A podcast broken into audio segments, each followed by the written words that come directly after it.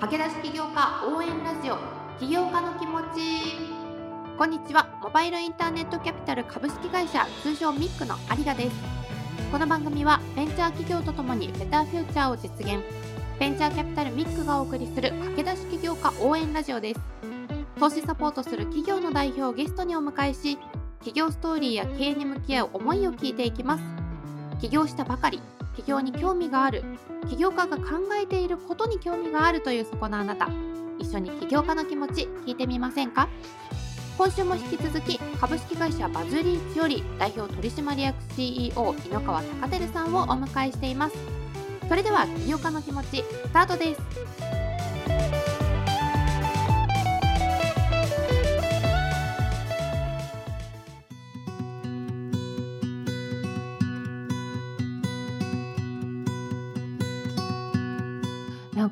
それこそ起業っていうのはご自身の中で昔から選択肢としていつかは起業しようっていうのがあったんですか？そうですね起業しようが正しいのか就職をしようと思わなかったっていうのはどっちが正しいかわからないんですけどそもそもなんかなんか就職をするっていう考え方あんまりなかったんですよね。まあ、なのでフリーランスのデザイナーをやってたっていうのは多分あるかもしれないんですけど結果的にちゃんとこう起業っていう風に言い出したのはやっぱり前職で役員しばらくやっていて途中からやっぱこう自分の判断でいろんな失敗経験したよねとか業界をやっぱ変えたいみたいなとこを思い出したのがまあ一番のきっかけですかね。それこそ今でも前職でもその治験の効率化を図っていく中で一番恩恵を受けるのは患者さんだと思うんですけれどもそういうその患者さんからの何かその声だったりですとか患者さんとコミュニケーションを井の川さん自身が取ることっていうそういう機会ってあったんですか？もちろんありました。あの前職でもありましたし今でもあるんですけど前はやっぱりまだまだ小さくて人数も少ない時っていうのは自分で仕事取ってきて自分で患者さん探しに行くとかもちろんやってました、ね、疾患ジャンルによりますけど患者会っていうものが存在をしていて特に希少疾患とかがんの領域とかになってくると患者会っていうものがあってでその団体が代表して製薬会社とのコミュニケーションを取ったり情報収集をしたりとか規制の部分であったりとかっていうのを実際の患者さんに共有をしていくっていう役割なんですけどそういったところにも出向いて患者さんと直接お話をして治験にどういう印象を持ってるかとかもちろんその治験に協力をしてくれませんかっていうお話もしましたし。なるほど。となんかもうそれで言うともし自分が患者さん側であればそういう領域に取り組んでくださってる井ノ川さんたちでもなんか本当に救世主みたいな存在に見えるんじゃないかななんていうふうに思って感謝の言葉だったりとかそういう声とかっていうのを耳にする機会っていうのはあったりするんですか？うん、あの幸いそういうふうに思っていただける方ももちろんたくさんいますしもちろん逆の声を試験に対するイメージのところが協力ができないよとかちょっと細かい話になっちゃうんですけど治験って今現状必ずそのプラセボ対象っていうものがあってプラセボってあの偽薬ですね。自然治癒能力って人間が持ってるものがあってこれはこの病気に効く薬だと思って飲むと治ってしまう人が一定量いるんですよね。あはい。はい、でそのギャップを埋めるためにいわゆる治験イコール新薬。で新薬を飲んでるから私はきっと良くなるって思ってみんなが同じものを飲んでしまうと正しいエビデンスが出ない。なのでちょっと極端な言い方しますけど半分の群はプラセボ群。半分は実薬群って言ってミックスするんですね。でそれを完全にこう分からなくして最終的に蓋を開けて効果が実薬の方はちゃんと出てるかどうかみたいな。でそういうことをやっぱり勉強されてる患者さんは知っているのでいや新薬が必要なのは分かるけれどもどうして今困ってるのにプラセボいわゆる偽薬を飲まなきゃいけないんだみたいな。ちゃんとした方を私にって。そもそもそこを変えろみたいな ことを、えーと、となぜか僕らが怒られるみたいな ことはありましたし、まあ、両方あのそういう意味ではいろんな意見が聞けたので結果的に全部プラスと僕自身は捉えてますけどね。なるほど。いやなんかもうそれこそそのそういういいろいろな声だったりですとかいろんな壁っていうのを乗り越えて今迎えてらっしゃると思うんですけれども実際にその起業をしてみて最初にどうやって売り上げを出していくかっていうところが結構起業家にとってはハードルになるんじゃないかなっていうふうに思うんですが犬川さんたちの場合は最初どうやって売り上げをこう出していってたんですか？そうですね。結構甘かった部分もあるかと思うんですけど前職である程度会社の看板としては年張りも浸透していましたし僕が営業管轄役員だったっていうのもあってたくさんのクライアントさんは知っていたっていうところもあるんですけどもう知り合いなので話は聞いてくれるんですけどじゃあその新しく僕が完全独立をして作った会社がどんなソリューションを出せるんだっていうところに当たり前に行き着くじゃないですか。僕らだからいいねとかなんか仕事出すよみたいなそんな甘くはなくて最初やっぱりお話は聞いてくれたものの理想だけでは仕事を発注できんというのもあってですよねと。結果的に僕らはその、まあ、業界すごい狭いですけどコンサルみたいなものを少しやらせていただいてしばらくそれでちょっとこうご飯を食べてたんですけど僕ら2人がご飯食べていくぐらいはお仕事もらえてたんですけど一方でその自分たちがやりたいことに対して時間が一切使えなくなったんですね。実写プロダクトでかつコンサルって人の会社のために何かやってあげないといけないので1年ぐらい経った時に、まあ、青柳と2人で話してこのまま行くとこずっとこのままだなみたいな。コンサル会社になっちゃう。そうなんですよ。少しずつその自分たちがやりたいプロダクトの話とかも進めてたんですけどやっぱりほとんど時間使えなかったので極端だけども一切コンサルやめようと。手放したんですか？風もやめましたね自分たちが作りたいプロダクトとか理想系のものを、まあ、やっぱりたくさん話をし、まあ、自己資金もそう多くはなかったので一旦その金額でできるものから小さく作り始めて最初はっていうところで、はい、手放すっていう判断って結構勇気がいると思うんですけどももうそこに対してはそんなに迷いはなかったんですか？まあないですね自分たちが目の前で生活していくことよりもまあお互いこう作りたいこう理想系のものがやっぱありましたしそこに行くためにはあのそれを多分断捨離しないと全くもって前に進んでる感じがしなかったので、まあ、せっかく独立してっていうことですもんね。まあ、ただただやっぱり全くもって家族を養えなくなるみたいなのはさすがにできないので、まあ、そこで初めてこう資金調達の勉強し始めたみたいなのはありますね。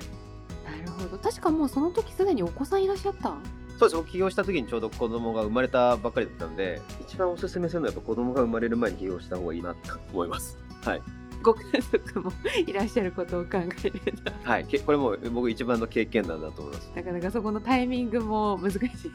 ね。そうですね。家族の理解は必要ですし時間はなかなかコントロールできないですしお金はないですしそんな中でもその時に理想としていたそのお二人で作り出そうとしていたプロダクトっていうのは当初どういうものだったんですか？その時からもうその知見全体を効率化していくプラットフォームみたいな構想はかなり解像度は荒かったですけどありましたと。でその中の解像度がやっぱりすごく明確だったのが患者さんの募集のところまずはその知見者の不足を補うということですかね。そうですね。で、やっぱりあのアメリカでは知見の情報が当たり前に皆さんこうアクセスできるような環境にあって、誰でも調べられてどこの病院で治験やってるみたいなものもすぐ調べられるような環境がある中で、日本はすごいそういうのがクローズドになっていますと。でも患者さんは足りませんと言っていると。じゃあちょっと製薬会社さんと一緒に世の中に知見の情報を公開していくようなところからまず始めてみようみたいなのがすごく解像度が高かったので一旦そこにまず踏み切って一旦そのマルチプルにやるところはちょっとだけ我慢をしお金もなかなかやっぱり限界があるのでっていうところから入り込んでいったっていうところが一番最初のスタート。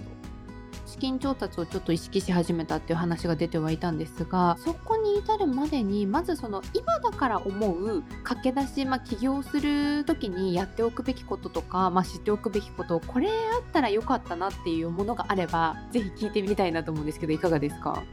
よくそのパートナーの青柳とも今でも話をするんですけどなんかもう本当にたらればの話になっちゃうのであれなんですけどやっぱり資金調達の知識がまず一つとテック分野であればっていう意味ですけど開発に関する知識もしくはメンバーっていうところは、まあ、この2つは本当に重要だなと今でも思いますね。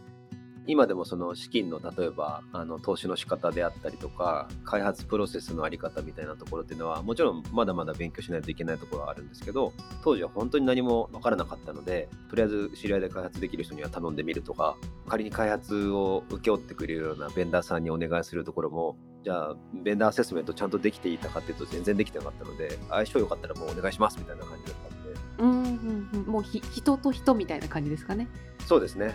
まあ、もしもそういった知識が最初からあればもう少し効率的にできたかなみたいなのはありますけど。逆にあのこういう心持ちがあったからこそ乗り越えられた万全な状態ではなかったにしても今6期目を迎えてきてっていうことで確実にその世の中にインパクトは出してきてるとは思うんですけれどもっていうところを振り返ってみた時にご自身であ起業家ってやっぱりこういうところの気質とかこういう思考ってやっぱり大事だなって思うようなちょっとそこの内面の部分っていうのもお聞きしてみたいんです。こちらはいかがですか？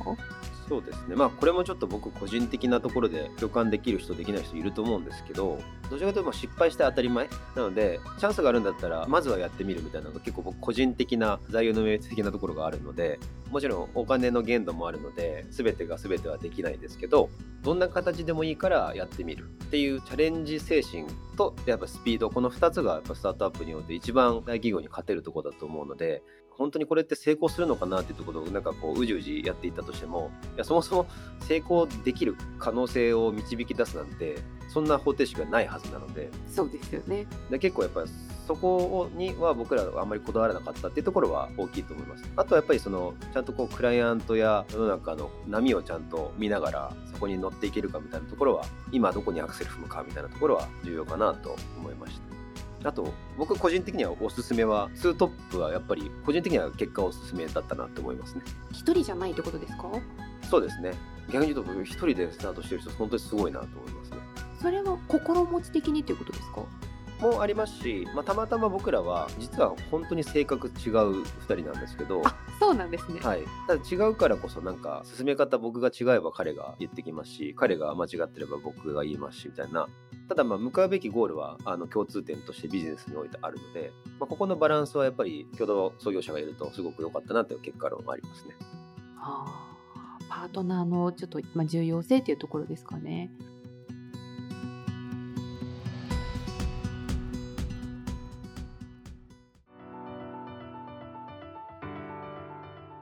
はい。ということで、今週もお聴きいただきましてありがとうございました。バズリーチさんに焦点を当てた2週目お送りいたしました。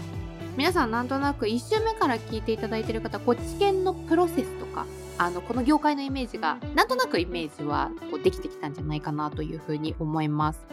もともとその知見の業界に進もうとしていたわけではなくて一デザイナーだったところからあれよあれよとですねいろいろな出会いもあって試験の参加者募集の、まあ、掲示板サイトを運営していたところからですね専門会社の取締役までになった井ノ川さんなんですけれども起業を意識するパターンって、まあ、いくつかあると思うんですが今回面白いなと思ったのが就職をしないっていう風に選択肢を取った結果がたまたま企業だったという風なお話をこうされていて確かに社会に出て学生を卒業して、まあ、そこからどういうふうな進路を経ていくかっていうのって、まあ、いくつも選択肢はあると思うんですけれども必ずしも起業しようとして起業家になる人ばっかりじゃないんだなっていうのを今回改めて思いましてじゃあそんな井ノ川さんが何を思ってどんな思いででこれからどんな未来を思い描いているのかっていうところですね VC からのその投資を受ける覚悟だったりですとか、まあ、それをどういうふうにこう決めていったのかっていうところここはですねちょっとこう VC ならではの視点でお話を聞いていきたいなと思っていますのでこちらぜひ来週もですねお聞きいただければなというふうに思います。ということで、ミックの公式ツイッターは大文字 MIC ミックで